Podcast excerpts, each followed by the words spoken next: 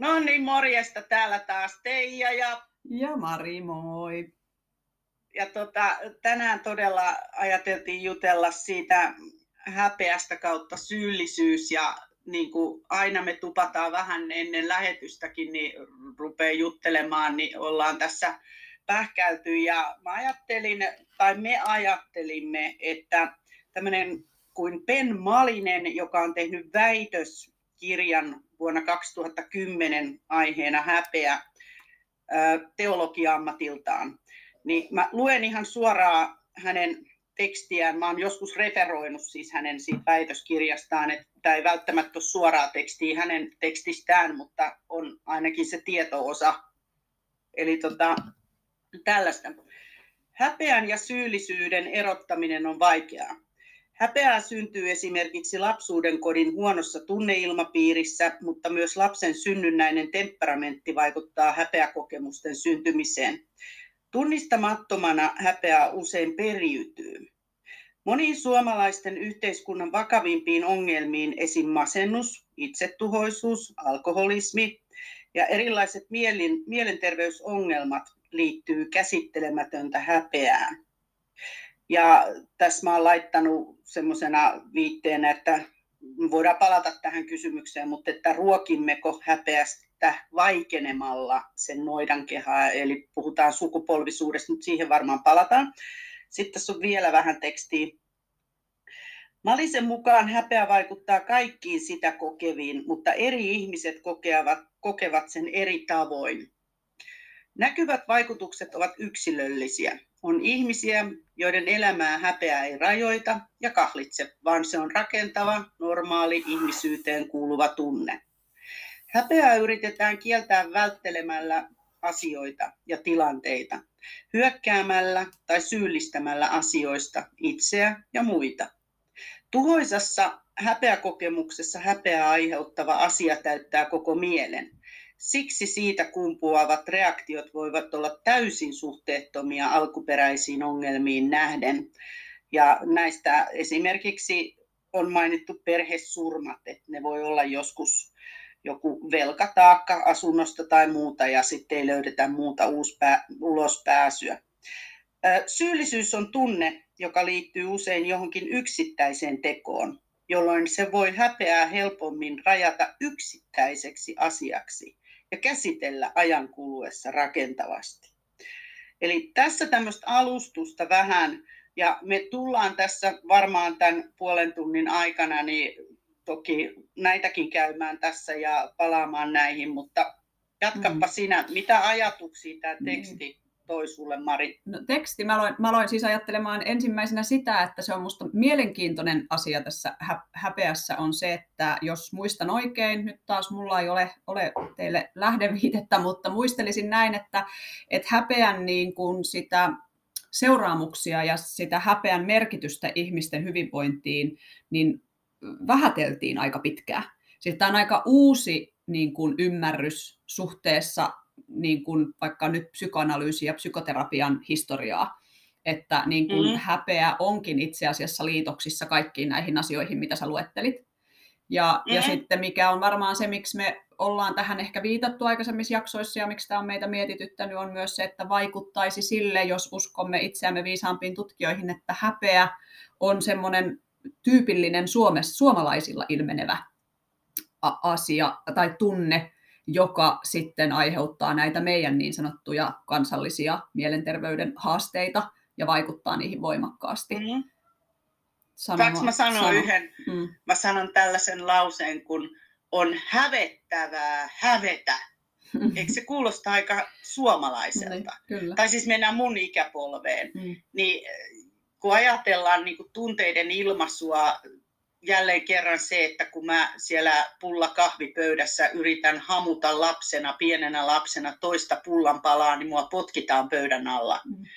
Ja sehän on vähän niin kuin, että no, häpeen nyt vähän niin kuin, että ei, ei voi ottaa viera, kun ollaan vieraana, niin toista pullanpalaa, että yksi pullanpala ja sitten pitää olla monta tuntia siinä kuuntelemassa tätien törinää. Mm. Ni, niin lähtökohtana niin kuin sehän, no, ja mun, minkä olen tässä jossakin jaksossa sanonut, mummon, eli siis mun äidin äidin äiti, kun äidin äiti meni ysin kokeen kanssa kotiin, niin hänen äitinsä sanoi, armosta sait, mutta et ansiosta.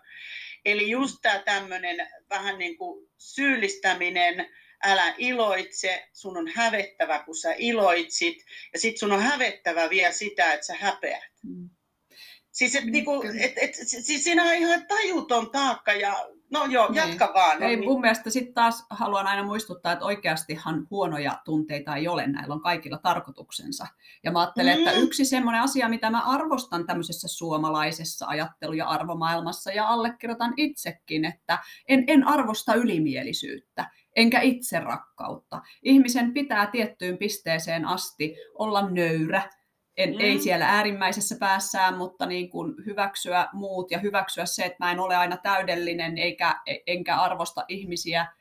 Siis pitäisi Kyllä. itsenikin enemmän osata niin kuin kunnioittaa itseään, mutta ylimielisyys on eri asia.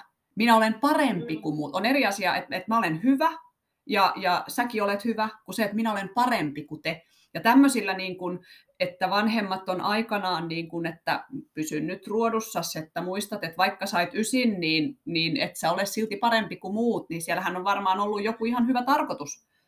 Siis, että ei, ei se ole vain pahuutta, ilkeyttä ja, ja niin kuin tämmöistä, mutta että, ja tämmöinen potkastaan jala, jalkaan pöydän alla, niin siinähän on varmasti yritetty opettaa sulle, että hei, kaikille pitää antaa mahdollisuus, ja sä et voi olla itsekäs ja syödä niitä pu- kaikkia pullia, kun nyt on ehkä Pirkko-mummo, joka ei ole vielä ottanut yhtäkään. Ja nyt, mutta sitten se muodostuu, että et häpeää ja syyllisyyttä on haitallista ja huonoa, mutta sillä on myös hyvä tarkoitus ja niin kuin merkityksensä. Joo. Ja siis hei, en, enkä ole kärsinyt siitä, että siis en saanut mitään kamalaa, koska ymmärsin, että saa ottaa vain yhden pullan, mutta mm. kun harvoin sai makeeta, niin mä ajattelin, kun mm. kukaan muu ei ottanut niitä pullia, tai siis joku mm. oli ottanut, mutta mä, se, se niin kuin on lapsen mm. mieli, että Kyllä. kerran niitä jää tohon, niin miksei niitä voi mm. myös syödä. Niin, niin ahnekkaan ei saa olla. Se on myös yksi, ei vaan itsekkyys ei, ja itse niin tämmöinen, vaan, vaan että ei olla liian ahneita, vaan tyydytään siihen, mitä on saanut. Kyllä, ja luterilainen kasvatushan mm. siellä on siis, tai se, ja sodan jälkeinen nämä jutut. Tota, mä mietin sitä, että me tuossa ennen, mä en tiedä nyt hypätäänkö me nyt jonnekin avaruuteen, mutta tota noin, niin me puhuttiin kiehtovasti häpeästä ja syyllisyydestä suhteutettuna eläinmaailmaa, ja Mari kertoi mun, mun mielestä ihanasti niin kuin, eläinlaumasta ja mitä siellä tapahtuu, kun jotkut pennut leikkii keskenään, niin voisitko sä avata sitä kuulijoille myöskin? Joo, mä vaan puhun aina niin pitkästi, että mä yritän olla viemättä tätä puolta meidän meillä ajasta. On, meillä on siis, hyvin niin, aikaa, hei. tota, meillä on vielä hyvin aikaa. Mikä, siis törmään usein semmoiseen tilanteeseen, että tosiaan niin kuin tässä on käynyt aikaisemmissa jaksoissa ilmi, että työskentelemme molemmat myös eläinparin, työparin kanssa, eli on, on koulutus eläinavusteiseen työskentelyyn ja, ja sitä kautta niin kuin tutkinut sitä eläinten tunnemaailmaa, jota sitten hyödynnetään tämmöisessä eläinavusteisessa eläinten tunteiden vaikutusta ihmisen tunteisiin. Ja usein päädyn sellaisiin keskusteluihin, missä niin kuin ei oikein päästä siihen samaan näkemykseen. En koe tulevani ymmärretyksi. Joskus on syyllistetty siitä, että inhimillistän eläimiä, koska tutkitusti eläimillä tästä on paljon, että kokeeko koira syyllisyyttä rikottuaan yksin ollessaan maton kun e, e, omistaja tulee kotiin. Ja sitten jos joku kokee, että minun koirani koki syyllisyyttä ja häpeää, niin sanotaan, että sä inhimillistät ja koirilla ei ole tämmöisiä tunteita. Ja se on totta ja valetta. Eli inhimillistäminen tapahtuu silloin, jos me ajatellaan, että se eläimen häpeä ja syyllisyys on samanlaista häpeää ja syyllisyyttä kuin meillä on kun, kun minä tulen, tuli, jos tulisin kotiin ja koira olisi rikkonut jotain ja koira huomaa, että olen tyytymätön siitä, että, että nyt jotain on mennyt rikki ja se koira ymmärtää, että hän on sen rikkonut, niin ei se koira ajattele, että voi kauheata sentää, mitä se nyt musta ajattelee. Ja olinpa mä tyhmä tällä kertaa, miten mä nyt tällä lailla menin tekemään. Ja illalla nukkumaan mennessä ei saa unen päästä kiinni, kun miettii, että voi minua sentään. Ja se on siis inhimillistämistä. Ei koira koe sellaista inhimillistä ihmisen koke- kokemaa, olenko minä nyt huonompi kuin olin eilen ja rakastetaanko minua enää, kun olen nyt tehnyt tämmöisen tyhmän teon. Mutta siis jokainen, jokaisessa laumassa tunteet on laumaeläimille yhtenäisiä, ne yhdistää, pitää laumaa yhdessä, se on sosiaalista vuorovaikutusta. Tunteet ohjaa meidän käyttäytymistä ja silloin ohjaa sitä meidän sosiaalista vuorovaikutusta muiden kanssa. Ja kun on tutkittu tällaista koiralaumaa, niin, eli, eli on nuoria koiria, jotka leikkitappelee. Ne opettelee siinä sekä kesken, ne niin kuin lisää yhteisöllisyyden tunnetta ja niillä on mielihyvän hormoneja, kun meillä on tässä mukavaa, me leikitään yhdessä, lauman yhtenäisyys vahvistuu, samalla ne oppii fyysistä kanssakäymistä, miten kovaa purraa, miten kovaa, miten metsästetään, miten kaadetaan saaliseläin. Ja jos tämmöiset nuoret koirat leikkii, kaikilla on mukavaa. Sanotaan, että on neljä koiraa, jotka painii ja vähän puree toisiaan. Jos yksi näistä nuorista koirista järjestelmällisesti puree liian kovaa, eli satuttaa muita leikissä, niin tapahtuu niin, että nämä muut kolme koiraa lakkaavat leikkimästä tämän yhden koiran kanssa. Eli ne hylkäävät, eivät ota sitä mukaan, siirtyvät poispäin, jos se yrittää tulla mukaan, eivät anna vastinetta sen leikkiin, leikin yrityksille. Tekee leikkikumarruksia, mitä koirat tekee, että niin kuin peppu ylös ja etupää alas, ja eivät reagoi siihen ja lähtevät leikkimään keskenään. Mitä tapahtuu? Koira ymmärtää, että tein jotain väärin. Nämä eivät halua leikkiä minun kanssani, ja tämä väärin tapahtuma tapahtui aina, kun otin kiinni. Mitä sitten tämmöinen ulkopuolelle jätetty koira tekee, se alkaa näyttämään anteeksi pyynnön merkkejä. Koirilla on tietyt, koiraihmiset tunnistaa paremmin, mutta pidetään päätä vähän alhaalla ja katsotaan alakulmasta ja lähestytään rauhallisemmin, joka on merkki niille muille koirille, että tein jotain väärin, pyydän anteeksi, antakaa minä tulen ja yritän uudestaan. Siinä lauma opetti, mikä on liian kovaa pureminen, mikä on leikin ja aggression raja. Jos ylität rajan, niin sinä et enää pääse mukaan porukkaan. Ja koira, nuori koira oppii lauman sisäistä kanssakäymistä, niin fyysistä toimintaa kuin psyykkistä toimintaa. Ja sitten kun koira on pyytänyt anteeksi, kokenut syyllisyyttä toiminnastaan, pyytänyt anteeksi, otetaan takaisin mukaan laumaan, hän on oppinut leikkimään paremmin yhteisten mm. pelisääntöjen mukaan. Vahvistetaan yhteisiä sääntöjä siinä laumassa. Ja sillä tavalla koira kokee sitä syyllisyyttä ja häpeää. Ja siksi se häpeä ja syyllisyys on meillä ihmisillekin hyvä tunne. Se on tapa, millä me opitaan jo lapsena ja myös aikuisena sitä, että me ollaan erilaisissa yhteisöissä, erilaisissa porukoissa ja eri porukoilla on omanlaiset käyttäytymissäännöt. Jossain Kyllä. porukassa voi puhua vähän rumemmin ja on mustempaa huumoria ja toisessa ei. Ja sit sä saat sen viestin siellä ryhmässä, että nyt meni tuo juttu vähän yli, saat tietynlaisia katseita ja, ja sulle ei nauretakaan, jolloin sun käyttäytymistä vahvistetaan, jotta sulla olisi mahdollisuus toimia odotetulla tavalla ja olla osa ryhmää. Ja silloin Kyllä. tavallaan siitä häpeästä ja syyllisyydestä on hyötyä sinulle. Sä opit jotain, joka parantaa sun asemaa siinä yhteisössä. Mutta Kyllä. sitten kaikki tunteet, niin ilo, suru, viha, häpeä, ne voi mennä myös yli ja ne voi niin kuin aiheuttaa sulle enemmän hankaluuksia. Voit olla tämmöistä vääristynyttä häpeän ja syyllisyyden kokemusta ja ne on sitten niitä haastavia paikkoja. Kyllä. Ja niin kuin tuossa höpistiin taas, niin kuin tuossa aikaisemminkin viittasin, niin puhuttiin myös sukupolvisuudesta. Toki mulla tuli nyt ekana mieleen tuosta koiralaumajutusta, niin ihan lapsijengit ja nuorisojengit, jotka on ollut Framilla tässä ennen joulua ja joulun jälkeenkin, niin et, et, tavallaan siellä sitten kun se suurin osa porukasta toimii vähän niin kuin väärällä tavalla, niin sitten että sä kuulut joukkoon, niin sunkin on toimittava väärällä tavalla, että se tavallaan pätee hyvään suuntaan, että huonoon suuntaan se samaistuminen ja se halu kuulua laumaa. Mm. Mä mietin vaan, että toi syyllisyys ja häpeä, mun mielestä, Mari, nyt heitän palloa sulle, mm. koska sulla oli niin hyvin, niin kuin, kun mä puhuin niin kuin tavallaan just siitä, että syyllisyys ja niin kuin säkin tuossa totesit toki, että ne on niin kuin normaaleja tunteita, joiden kanssa voi elää, mutta sitten kun ne menee sinne trauman puolelle, eli sä rupeat enemmän enemmän syyllistää itseäsi, jonka jälkeen sitten sä elät siellä omassa omassa häpeäringissä, joka on tosi surullista, niin, niin pähkältiin sitä määrätynlaista sukupolvisuutta myöskin, mutta sinne syvemmälle menoon, niin mun mielestä se niin kuin, voisitko sä Maria avata sitä, kun sulla oli niin hieno se ulosanti niin, siitä? Tämä yksinkertaisin ajatus, mikä mulla oli Niin, niin, niin, se on Kaikki kuulostaa on... niin yksinkertaiselle, kun puhutaan alkuasetelmasta, niin, eihän se sitten niin, ole. Nämä niin, on vaikeat käsitteenä jo syyllisyys niin. ja häpeä. Et kun jotkut sanoo, että mikä häpeä on, että onko se niinku hirveä. No joo, niin, mutta jatka, niin. jatka siellä. No siis ehkä tähän liittyy sekin, että miksi me koemme, että tämä aihe kuuluu myös tähän perheestä podcastiin, on se, että joo. hyvin pieni vauva kokee jo häpeän tunnetta. Ja, ja tälleen hyvin käristetysti mustavalkoisesti syyllisyys kehittyy häpeästä.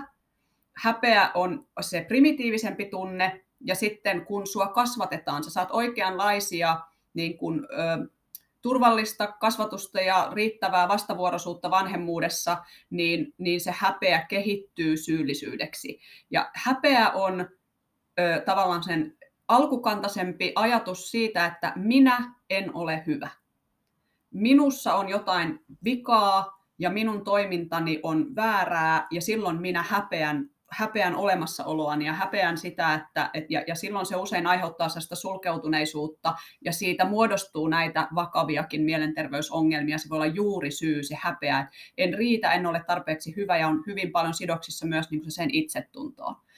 Mutta jos lapsi kasvatetaan turvallisesti, turvallisessa ympäristössä ja saa oikeanlaista ohjeistusta, siihen häpeän tunteen käsittelyyn ja taas hyvin yksinkertaisesti lapsi oppii, että minä olen hyvä.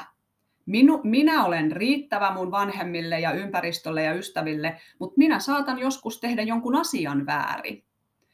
Niin silloin me puhutaan syyllisyydestä. Eli minä tein jonkun teon, joka on väärä, mutta minä olen riittävän hyvä saamaan anteeksi ja minä osaan pyytää anteeksi ja tiedän, miten toimii. Eli kun niin kuin se koira tietää, että nyt minun pitää tässä vähän aikaa nöyristellä ja painaa päätä alas ja lähestyä varovaisesti ja ehkä vähän heittäytyä selälleenkin ja näyttää, että mä oon tosi pahoillaan. Sitten annetaan anteeksi ja taas ollaan osa laumaa ja ryhmää ja kaikki on ok. Ja siksi niin kuin se syyllisyys, syyllisyyskin voi olla vääristynyt, että sä voit kokea syyllisyyttä sellaisista tilanteista, missä sun ei kuuluisi olla syyllinen. Ja silloinhan sä et oikein voi pyytää anteeksi, koska sä, se ei ole todellinen se syyllisyys. Mutta siellä usein on se jollain tavalla kipeä häpeä, mikä ei ole täysin kehittynyt semmoiseksi terveeksi syyllisyydeksi, jos se syyllisyyskin kallistuu sinne niin kuin haasteita aiheuttavan puolelle. Eli kun vanhempi muistaa sanoa lapselle, joka on tehnyt virheen, ei sano lapselle, että olitpa tyhmä. Tästä me ollaan puhuttu. Olitpa tyhmä, vaan sanoo, että olipa toi sun tekos nyt vähän tyhmä tai hölmö. Että sinähän olet ihana, tiedän, että sinä pystyt tekemään jatkossa oikein. Tällä kertaa valitsit väärin, lapsi pyytää anteeksi ja saa uuden mahdollisuuden ja voi paljon paremmin. Ja tuossa on niinku se, että on, on myös pähkäyty sitä, tämä on mun lempiaihe, niin kuin tavallaan perheen arvot ja tavallaan se, että miten perheessä ajatellaan ja ratkaistaan asioita arjessa ja kuinka paljon puhutaan, kuinka avoimia ollaan, niin se myös tekee sen niin kuin pohjan sen lapsen ja nuoren elämälle, että tavallaan kun ne arvot on kohdillaan, niin hän on vahvempi niin kuin siinä omassa mä sanon tälleen niin kuin arvokkuudessaan, koska siinä on tavallaan, että kun sä oot rakastettu ja pystyt rakastamaan ja opit rakastamaan, niin sulla on vahvempi se itsetunto siellä pohjalla, kun sä lähdet sinne ulkomaailmaan, jolloin sä et ole niin haavoittuvainen kaiken maailman asioille. Eli kun sua saatetaan yrittää manipuloida negatiivisella tavalla, siis edelleenkin on olemassa myös positiivista manipulaatiota, niin, niin sä et lähde niin helposti mukaan kaiken maailman kotkotuksiin, kun sulla on se vakaa, se kivipohja siinä omassa henkisessä talossa. Ni, niin nämä on myös semmoisia suojaavia tekijöitä, että kannattaa huomioida, että kun perheessä on avoin, hyvä keskustelukulttuuri ja lapset ja aikuisetkin kokee olevansa arvokkaita perheen jäseniä siellä, niin silloin on paljon enemmän voimaa vastustaa niitä ulkomaailman ikäviä pointteja. En tiedä, mm. tämä nyt oli vähän hassu puhe ehkä, mm. mutta... Niin, on, se liittyy kyllä niin kuin tavallaan siihen itsetuntoon, ja häpeä toki ei ole ainoa asia, mikä, aiheut, mikä vaikuttaa itsetuntoon, vaan se kaikki, kaikki siinä vuorovaikutuksessa ja arvostetuksi ja rakastetuksi tulemisessa, mutta, mutta varmasti yksi niin kuin iso mitä enemmän asia on tutkittu, niin sen enemmän sen on nähty vaikuttavan kaikkeen. Koska tosiaan se, se häpeä on, miten se meni, onko se kolmekuinen lapsi, jos hymyilee äidille, eikä saa hymyä takaisin, Joo. kokee häpeää. koska se lapsi ei vielä voi ymmärtää sitä, että, että äiti oli ehkä väsynyt ja, ja että et se ei ollut, se, se ei ollut, hän ei hymyillyt takaisin siksi, koska minä en ole riittävän hyvä ja minun hymyni ei aiheuta sinussa hymyä. Mutta syyllisyyttä hän voi kokea vasta huomattavasti paljon myöhemmällä iällä. Siitä en muista, mikä se on, mutta se vaatii jo niinku semmoisia pidemmälle vietyjä niinku jär, jär, järki, loogisia ajatteluketjuja, että sä pystyt niinku tunnistaa sen syyllisyytenä.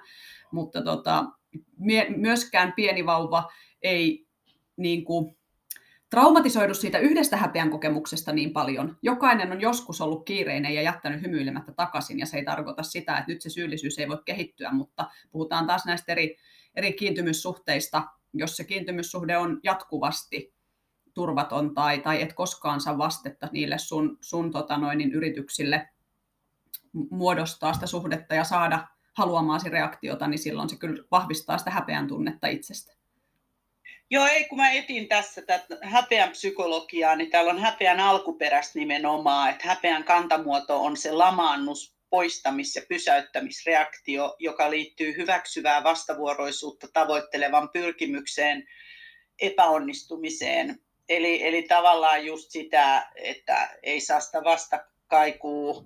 Mm. Ootas häpeän eri... Joo, mutta siis ihan juurikin. Mä en löytänyt niitä ikinä. Mä yritin tästä kanssa katsoa, että olisiko löytynyt se. Mutta se, se. Li, liittyy, Kyllä puhutaan niin. ihan vauvasta. Vauvasta Kyllä. puhutaan, mutta ei, ei selkeästi sitä, että missä kohtaa.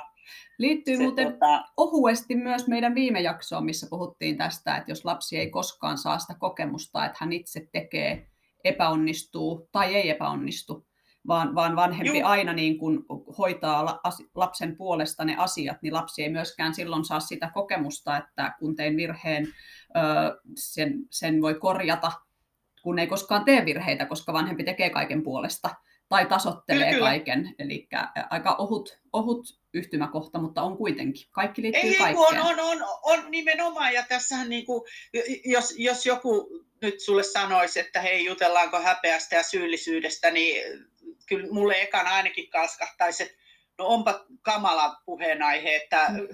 häpeä ja niin kuin raskaita puheenaiheita. Mutta kun totuus on, että sillä kolikolla on toinen puoli, että jollei me pystytä kokemaan niitä syyllisyyden tunteita tai häpeää niin kuin milloin mistäkin, no mun tytär tunsi häpeää, kun äiti meinasi mennä illalliselle punaiset sormikkaat kädessä ja muuten hienot vaatteet tyyliin, niin kuin, että olin mm. pukeutunut hänen mielestään hassusti, niin varmasti oli myötä häpeetä, mm. hä, häpeetä. Ni, niin, niin nämä on näitä, että tavallaan ne opettaa meitä toimimaan mm. oikein tai väärin Mm. Ainakin no, näin. Kyllä, juuri näin. Ja se koira, joka sitten niin sanotusti ihmisten kielellä häpeää tai kokee syyllisyyttä rikottuaan sen maton tai tuolin yksin ollessaan, niin ei hän tosiaan koe, ko, koirien kyky ymmärtää kuitenkin tutkitusti se minuus on erilainen kuin ihmisellä. Koira ei Joo. ole peilin edessä sukimassa karvoja ja katsomassa, kun lähtee ulos, että hyväksyykö hän toi naapurin rekku, mutta nyt kun mulla on tämä tukka tälleen kasvanut tähän. Joo, ja heidän jo. se koko identiteetti on erilainen ja siksi myös se häpeän ja syyllisyyden tunne on erilainen, mutta sitähän se koira, koira primitiivisellä tasolla ymmärtää, että tämä on minun laumani, tämä on Joo. se taho, mistä saan ruokaa, joka pitää minut lämpimänä, myös koira, jolla, koira on lauma-eläin, joka ei luonnossakaan selviäisi täysin yksin, tai ei ainakaan voisi hyvin, vaikka asuisi paikassa, missä voisi vielä säilyä hengissä yksin. Koirat kokee, Kyllä. että nyt näen, että olen tehnyt jotain, mitä minun laumassani ei hyväksytä, pyytelen tässä anteeksi, olen syyllinen tähän ja jälleen omistaja antaa anteeksi ja voimme jatkaa tätä turvallista laumailua, jossa minä tarvitsen sinua ja koira toki myös kuvittelee sinun tarvitsevan häntä. Jollain tasolla ehkä tarvitaankin niitä koiria, mutta niin kuin, siitä on hyötyä myös siitä syyllisyydestä. Kyllä ja tuosta sun puheenvuorosta tuli mieleen siis, että kun ajatellaan ö, vauvasta aikuiseksi, onko joku muu eläin, joka on 18-20 vuotta vanhempiensa kanssa ennen kuin ne itsenäistyy? Onko siis, ihminen ihan ainutlaatuinen onhan tässä? apinat esimerkiksi elää Onks samoissa niille... laumoissa. Ei kaikkia ajeta. Niin, on se on uro... niin, kyllä. Onhan no, siellä se yhteisöllisyys on vähän apina apinalla vauva voi saada sen ensisijaisen hoitajan siitä tädistä tai toisesta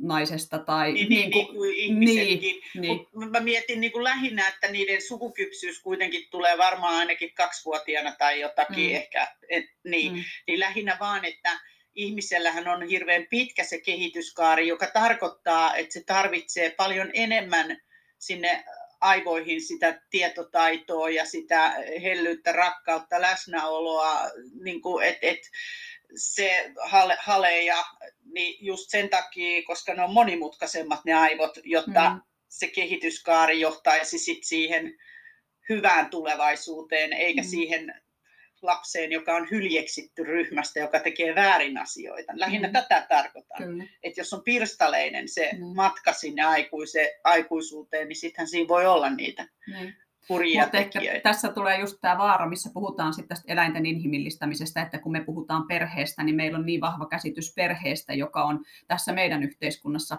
niin kuin ne omat vanhemmat ja lapsia, ehkä, ehkä joillain isovanhemmat tai joku kummitäti tai sisko, mutta eläimethän näkevät sen perheen, se on se lauma.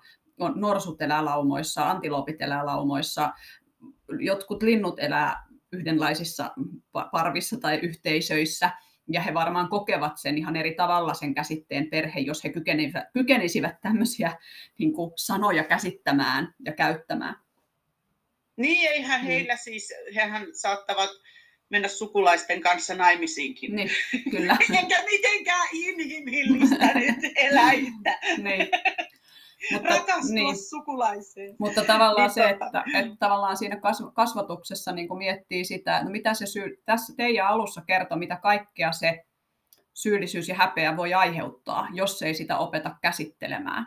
Ja mitä enemmän vanhemmalla itsellään on häpeän ja syyllisyyden kokemuksia, niin sen todennäköisempää ja vaan, niin kuin suurempi riski on siihen, että sitä samaa opettaa sille lapselle mitä enemmän Kyllä. olet itse omassa elämässäsi pysähtynyt huomaamaan, että taas mua hävettää tai taas mä oon tässä syyllinen, niin sen enemmän kannattaa pysähtyä niissä tilanteissa, missä lapsi on tehnyt väärin tai toiminut oikein tai kokee häpeää ja syyllisyyttä niin ohjaamaan nimenomaan siihen, että kyllä se on tervettä, että hävettää, koska teit väärin.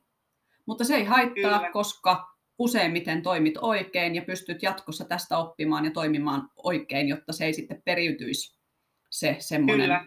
että en, nuku, en saa iltaisin unta, kun mietin, että miten mä taas menin sanomaan sellaista. Tai, tai joskus kuulee niitä, että, että vielä niin kuin 30 vuotta jälkeenpäin palaa illalla sängyssä mieleen, miten mä saatoin silloin siellä koulussa luokan edessä sanoa näin.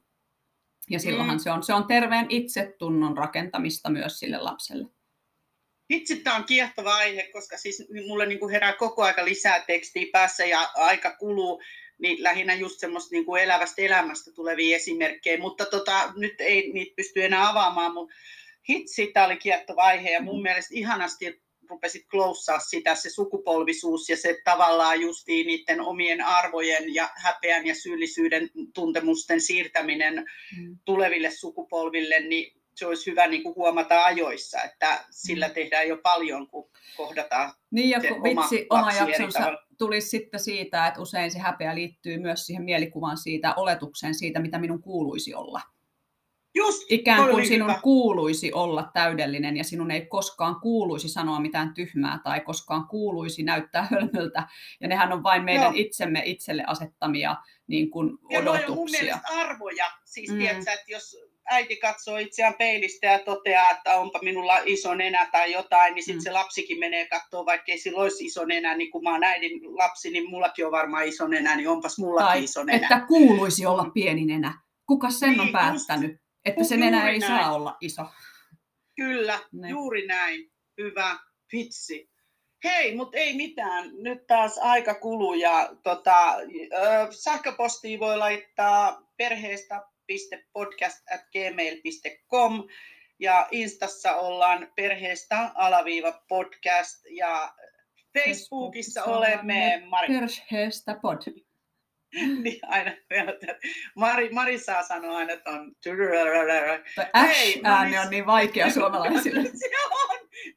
Mä en ole ranskalainen. Niin tota Seuraavaan kertaan. Yes. Moi moi! Joo, moi moi!